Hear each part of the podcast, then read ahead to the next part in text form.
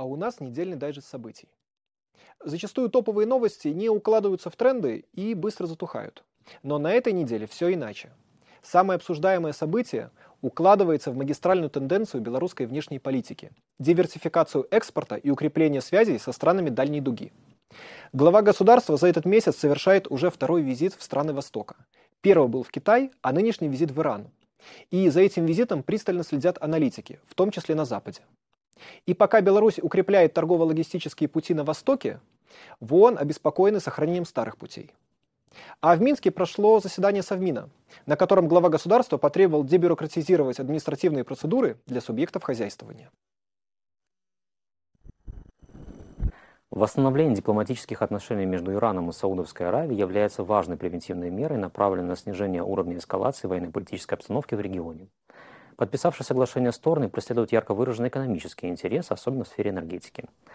Важно отметить, что а, восстановление дипломатических отношений между двумя крупными игроками находится в русле долгосрочного восходящего тренда на сближение государств в рамках одного региона.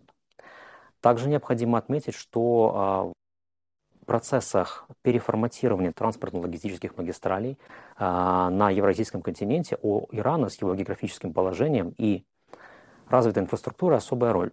И эту роль нам необходимо учитывать в контексте наших стратегических, долгосрочных экономических приоритетов. Эти вопросы обсуждались в том числе в рамках недавнего визита главы государства в Тегеран.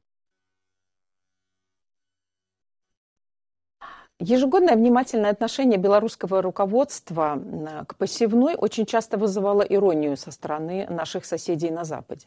Короткое плечо а, и демократичные цены на калийные удобрения позволяли им чувствовать уверенность а, в будущем. Голод представлялся как нечто далекое и невозможное в текущих а, условиях. Экономика последовательно заменялась политикой. Вместе с тем реалии намного сложнее.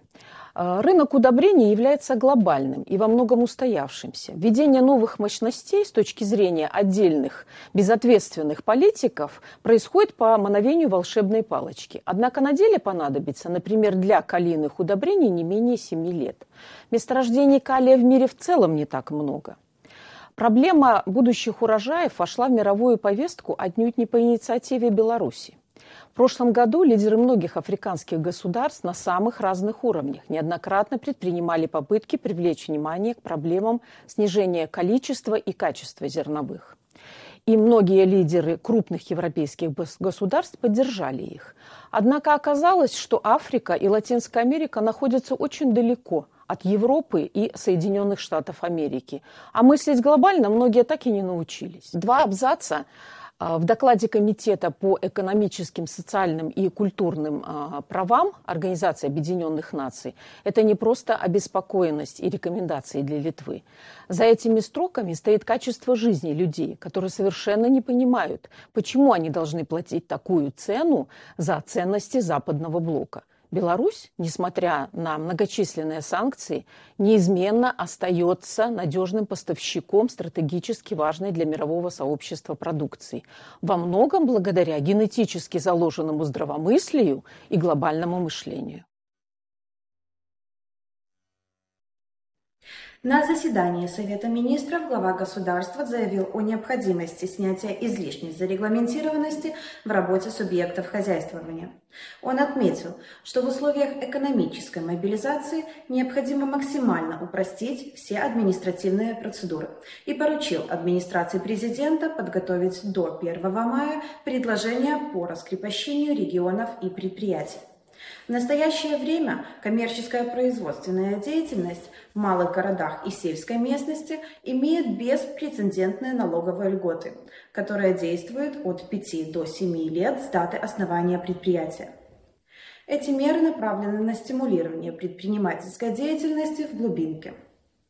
На наш взгляд, новые реалии требуют тщательной переработки и дополнения действующей нормативной базы. При предоставлении преференций следует учесть роль субъекта хозяйствования в формировании положительного финансового профиля региона, экономический эффект и участие в создании благоприятного социального климата, независимо от срока существования предприятия. Важно не только открытие новых предприятий, но и сохранение уже существующих. Сегодня практически перед всеми субъектами реального сектора экономики в условиях жесткой конкуренции со стороны стран азиатского региона стоит ряд задач. Это оптимальное сочетание цены и качества, освоение новых рынков сбыта, перепрофилирование либо расширение уже существующих производств за счет освоения новых видов продукции. Фактически, это вопросы, которые характерны для начального этапа становления бизнеса. Решение этих задач во многом зависит от возможности у местной власти и руководства предприятий действовать не шаблонно, вариативно, разумно, используя систему доступных стимулов. Например, сегодня в стране остро стоит вопрос о судьбе многочисленных производственных линий по переработке отходов древесины в топливные гранулы, некогда остро востребованные в Европе. После введения санкций эта продукция практически не востребована. Как повысить на нее спрос? Ведь в производстве задействованы сотни людей. И активизировать работу предприятий по производству пилетных котлов. Можно найти пути стимулирования интереса у населения, отказаться от устаревшей дровяной котельной, либо использовать в качестве альтернативы газификацию. Решение в каждом регионе может быть свое и обязательно требует поддержки местных властей. Тренд на укрепление продовольственной безопасности, которым так озабочена ООН, получил развитие и через зерновую сделку, которую стороны договорились продлить, но только при соблюдении определенных условий и на 60 дней. А это значит, что к теме обеспечения продовольственной безопасности, в которой и Беларусь играет важную роль, мы обязательно вернемся. До свидания.